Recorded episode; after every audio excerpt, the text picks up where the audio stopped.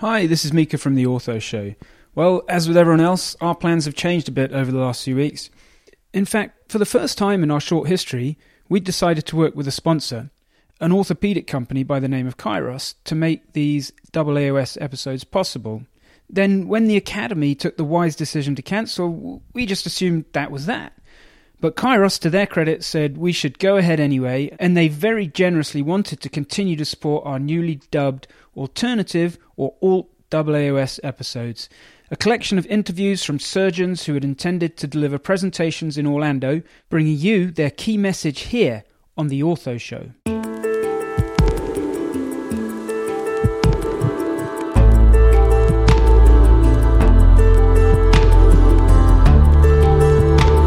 Medical Media, this is The Ortho Show.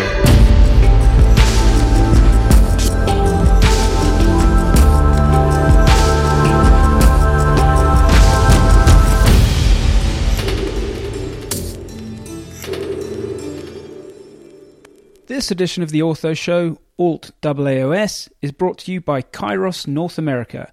Xiros are excited to be launching their new Infinity Lock button system, a super simple, super fast ACJ repair system. No coracoid drilling, high strength, low stress, less time.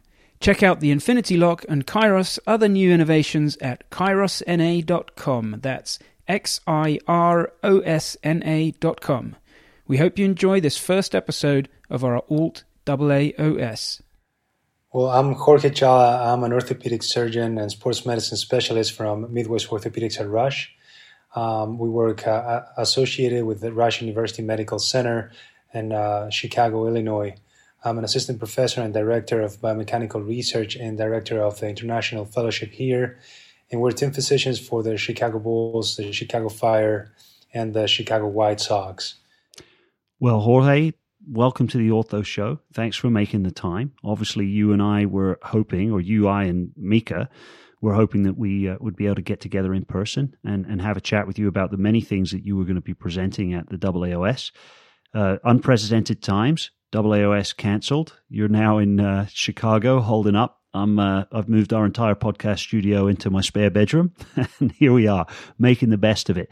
So, uh, what I wanted to ask you about first of all is a little bit about the um, presentations you were planning on doing around biologics, which uh, you know we, you've told me is an area close to your heart, and just uh, you know to ask what what were you planning to talk about there at the AAOS, and and what what was your messaging there? So, thank you so much for having me in the first place. This is a a great initiative, and and I think uh, the more and more we have these programs, uh, the better it is, so we can kill our downtime when we're driving or when we have any downtime to try to learn new things and to try to get to know new people. So I commend you guys on, on getting this set up. Oh, good man, Jorge. Um, five five dollars coming your way for that endorsement. love it. I can keep going for ten. um, thank you very much for having me. Um, well, as you said, uh, unprecedented times. American Academies is such a good uh, place for gathering and for sharing knowledge that it's kind of a bummer that it's now been put off. But I think for the right reasons, and I, I commend all the leadership at the American Academy for for taking such a drastic and accurate decision from a point of view. My presentations were mainly regarding uh, biologics and uh, complex knee pathology. Regarding biologics, most of the things that we're trying to study now is the real outcome or the real effect that some of the biological treatments have in different pathologies because although the hype and the misinformation has been significant over the past 10 years the real science has not been at the level of the hype that we've had so far and the press um, and all the, the, the, the, motion and, and uh, push that we've had so far from the public one of the things that we want to study was basically trying to understand if we are injecting any type of biologics is what or how that knee or how that shoulder or how that joint is doing at that time point. Because what we've been failing to do is basically diagnosing accurately what's going on within the joint. For example if you have a catabolic disease an inflammatory disease or a degenerative disease that may require a different treatment. And so far, what we've done is doing this shotgun approach, where we treat every single disease with the same approach. Let's say we don't modify PRP or we don't modify BMAC for each specific pathology or tissue. And this is where we need to move forward to create, let's say, a PRP 2.0 or a, or a stem cell 2.0, where we are actually targeting what we want to treat. So, apart from the ov- obvious, which is just time and data, how do you go about identifying the correct uh, secret source for each pathology? So, there are multiple things that um, we started to study. There are some molecules within biologics that are not beneficial for anybody, such as interleukins, MMPs that can produce tissue degeneration and, and further inflammation. So, those are the things that we should be thinking of blocking or enhancing depending on the pathology. There are also some uh, tissue specific molecules, such as having TGF beta, which will create uh, too much scar tissue if you're trying to recreate muscle, or too much VEGF, which will cause uh, a repair tissue within cartilage that might not be as good as cartilage. Or when you try to recreate bone, for example, if you block Noggin, then you're going to be blocking uh, BMP. So those are the things that we need to be thinking about when we're treating tissue specific problems. And um, once we do that, we're going to be able to understand a little bit better what we're treating and how we're treating it with a more specific and flexible and customized solution. Uh, but biologics have been around a while. You know, more and more data is being produced. Uh, it's something that we're obviously seeing at shows such as the AAOS. Um, where do you think the pendulum swung to? So, I guess specifically what I'm saying is, what, what do you think that we're doing currently with biologics that maybe we shouldn't be doing because we're we're we're starting to get the understanding that you know it's not that's not really working or it's not really appropriate. And and where do you where should people go or where do you think the pendulum's going to swing back to in, in terms of what we should be doing and where do they get the information? Uh, that's a great question. I think to begin with, we need to police the use of biologics significantly more. And I think the FDA is having increasing efforts at trying to do this, but it's it's really hard because there's more and more clinics that are injecting things and promising things that might not be true or at least not supported by science. So I think as a first uh, measure, we need to be sure that what we're doing is safe. And that's why I think we need to comply and, and obey uh, the rules of the FDA and, and, and try to be working within their limits because uh, their uh, reasoning or their limits are meant to be, you know, hard and, and and sometimes we try to manipulate the rules to try to go above and beyond what we can do. But I don't think this is a, a safe area, mainly because we're working with tissue that can potentially have the effect of, uh, uh, you know, a, a cancer cell which is a progenitor cell or, or a mesenchymal stem cell. So as long as we're working within the confines of uh, the FDA, I think those are the things that we need to be looking at and try to avoid uh, all these clinics that promise, you know, your cartilage is going to be completely rest- restored if you use stem cells or your tendon is going to be reattached if you use stem cells. Those are all claims that have not been supported by literature so far. Um, where do I feel that this is going to go from in five to 10 years? I think at some point we're going to need to be much more specific, as I said before, in what we're treating and try to be much more specific with the molecules or the things that we're injecting and not just using PRP to treat, you know, elbow epicondylitis and uh, knee osteoarthritis because we know although this is a, a good anti-inflammatory, the main thing that we want to get out of biologics is a structural change. And so far, we've been highly or largely unsuccessful in uh, trying to repair the structure, at least in, a, in an in vivo setting. We've done this in an in vitro setting, which is great. So means that means that there's a potential for it, but um, clinical studies have failed to demonstrate any significant structural benefit. At least in the majority of the studies, there are some reports that it might, for example, improve the quality or the or the volume of the tissue. However, this has not been reproduced in high random, in high level randomized clinical trials. Jorge, who's in, in, addition to yourself? I mean, is there a society or an organization who's doing the majority of this work and collating this data? So there's multiple people trying to do isolated efforts throughout the country and throughout the world. um, in an effort to try to centralize a little bit of these efforts, there was a biologics alliance that was created one or one year and a half ago. And that Biologics Alliance basically had representatives from the American Academy of Orthopedic Surgeons, ASSM, and ANA, which are the sports societies, um, ICRS, the Cartilage Society, um, and other societies as well. And uh, the purpose of this society was to basically centralize all the efforts and create guidelines for uh, safe use of these biologics, try to create a repository uh, of information and also samples that can be analyzed later on, and try to create a registry.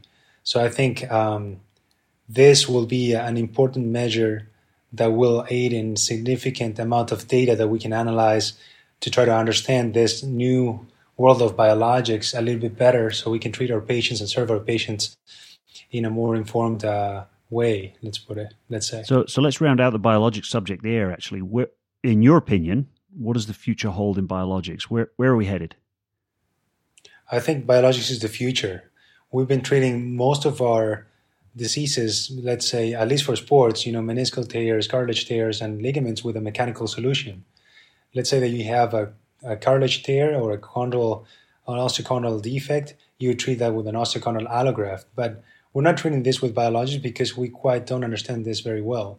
However, I think at some point we're going to be, instead of putting sutures into a meniscus, putting a glue that might have the specific uh, repair molecule that can help that uh, meniscus heal. So I think it's a future, but we're at the bottom of the pyramid still. Little, some ways to go still. Could you give me your what your key message, your takeaway message would have been around your biologics presentation? So the key message for biologics presentation is that we need to better understand what we're treating.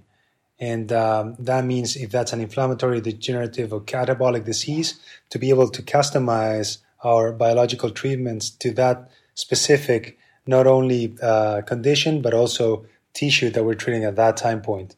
And also to try to understand through further uh, research and investigations what is the real outcome and effect of these therapies as well as its safetiness.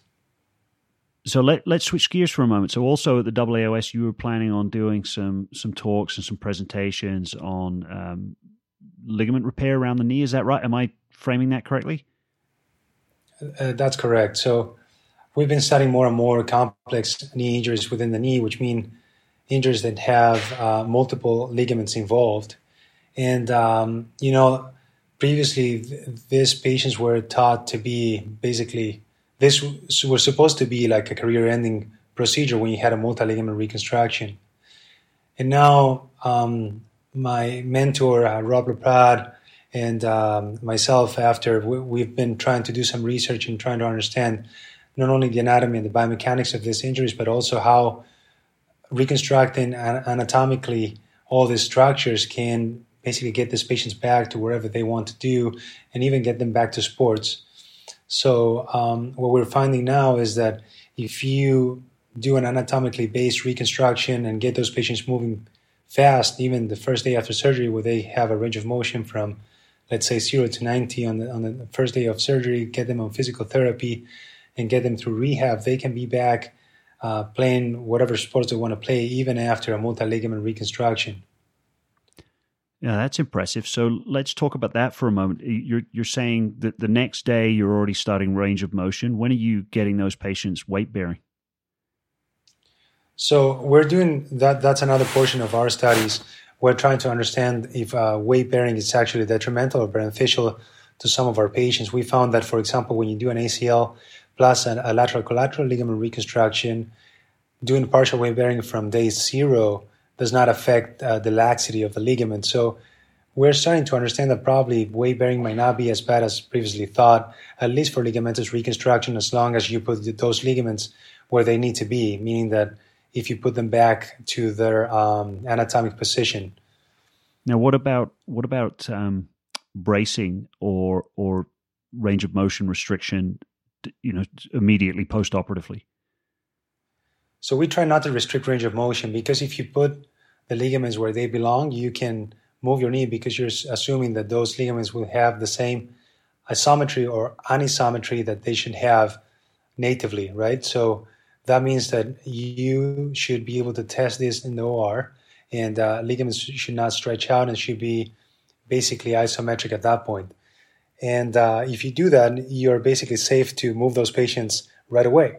They should be moving from zero to 90. I think uh, one of my mentors used to say motion is lotion. So the faster you can get them to move, the faster you're going to get them to recover and also avoid other type of complications such as blood clots and so forth. So I think um, it's our routine to try to move those patients as fast as we can.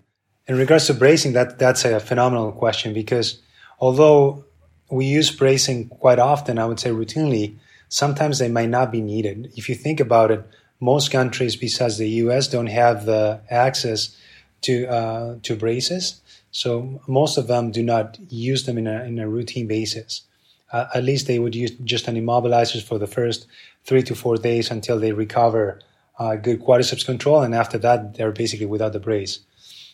I think the braces have a better or have a better significance once you repair anything on the lateral side of the knee, either a post-lateral corner or a posterior corner of the knee, where you can actually avoid side-to-side motions.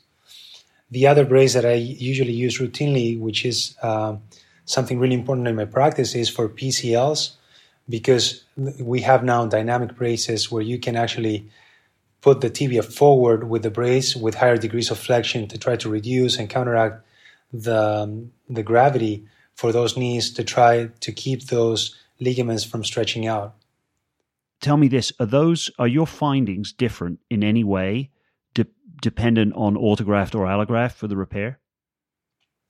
So I don't think at this point because we are basically using the data that was published by Kaiser Permanente and, and the Moon Group, basically telling us that if you use an allograft within the knee joint, at least for an ACL, the the outcomes will not be as good for people that are less than 40 years old.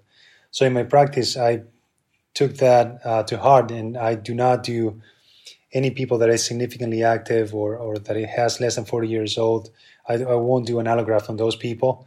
Whereas if they have less demands and, and if they're older than 40, I might propose them an allograft. So I haven't had a, a big difference in my practice, but probably that's due to the fact that it might be biased because I use them for certain uh, sample of patients. I don't use them uh, interchangeably in the same uh, basic group of people. So, Jorge, what to summarize, what would have been your key messaging, or what is your key messaging to surgeons that are listening? Um, you know, around uh, soft tissue repair around the knee. So the first thing is that we need to understand the anatomy very well.